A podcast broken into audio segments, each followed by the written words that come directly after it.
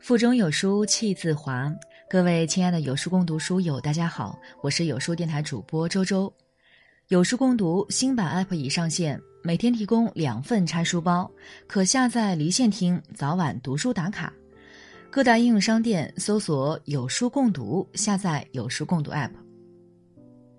今天我们要分享的文章是来自周国平的《人与书之间》。弄了一阵子尼采研究，不免常常有人问我：“尼采对你的影响很大吧？”有一回我忍不住答道：“互相影响嘛，我对尼采的影响更大。”其实，任何有效的阅读不仅是吸收和接受，同时也是投入和创造。这就的确存在人与他所读的书之间相互影响的问题。我眼中的尼采形象掺入了我自己的体验。这些体验在我接触尼采著作以前就已经产生了。近些年来，我在哲学上的努力似乎有了一个明确的方向，就是要突破学院化、概念化状态，使哲学关心人生根本，把哲学和诗沟通起来。尼采研究无非为我的追求提供了一种方便的学术表达方式而已。当然，我不否认，阅读尼采著作使我的一些想法更清晰了。但同时起作用的还有我的气质、性格、经历等因素，其中包括我过去的读书经历。有的书改变了世界历史，有的书改变了个人命运。回想起来，书在我的生活中并无此类戏剧性的效果，它们的作用是日积月累的。我说不出对我影响最大的书是什么，也不太相信形形色色的世界之最。我只能说，有一些书，他们在不同方面引起了我的强烈共鸣，在我的心灵历程中留下了痕迹。中学毕业时，我报考北大哲学系，当时在我就学的上海中学算报了个冷门，因为该校素有重理轻文传统，全班独我一人报考文科，而我一直是班里数学课代表，理科底子并不差。同学和老师差不多用一种怜悯的眼光看我，惋惜我误入了歧途。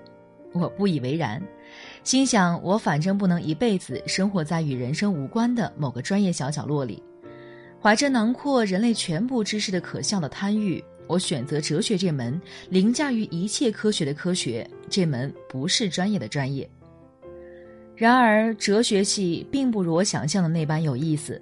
刻板枯燥的哲学课程很快就使我厌烦了，我成了最不用功的学生之一，不务正业，耽于课外书的阅读。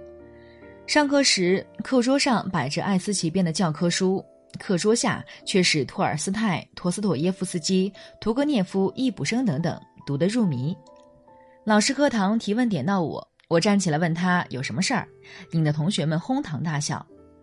说来惭愧。读了几年哲学系，哲学书没读几本，读得多的却是小说和诗。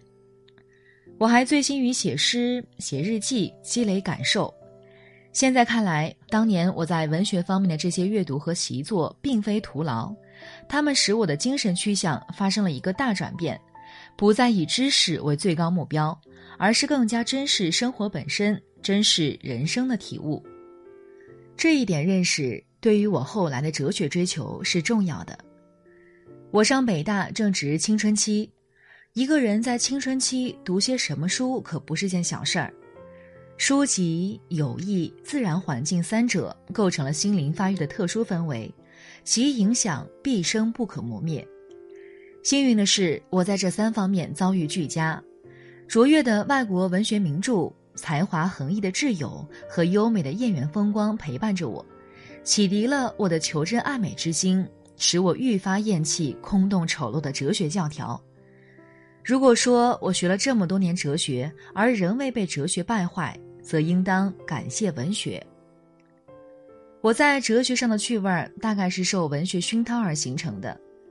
文学与人生有不解之缘，看重人的命运、个性和主观心境，我就在哲学中寻找类似的东西。最早使我领悟哲学之真谛的书是古希腊哲学家的一本著作残篇集，赫拉克利特的《我寻找过自己》，普罗塔格拉的《人是万物的尺度》，苏格拉底的《未经审查的人生不值得一过。犹如抽象概念迷雾中耸立的三座灯塔，照亮了久被遮蔽的哲学古老航道。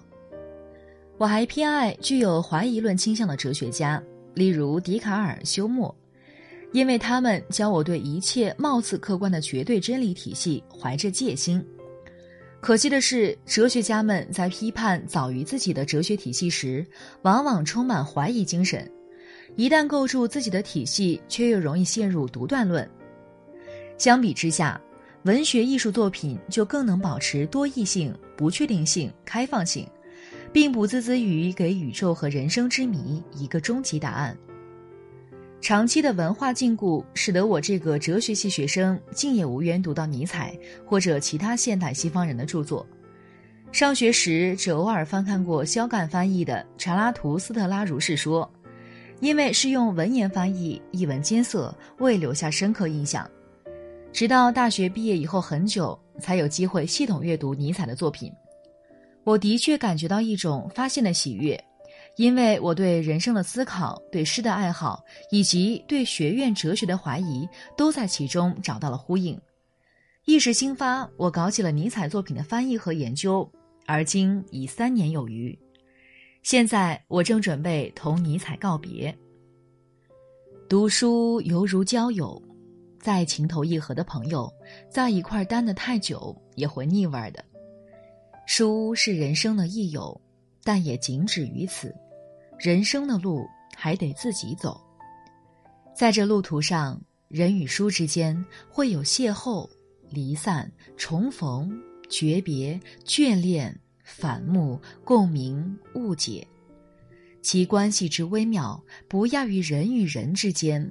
给人生添上了如许情趣。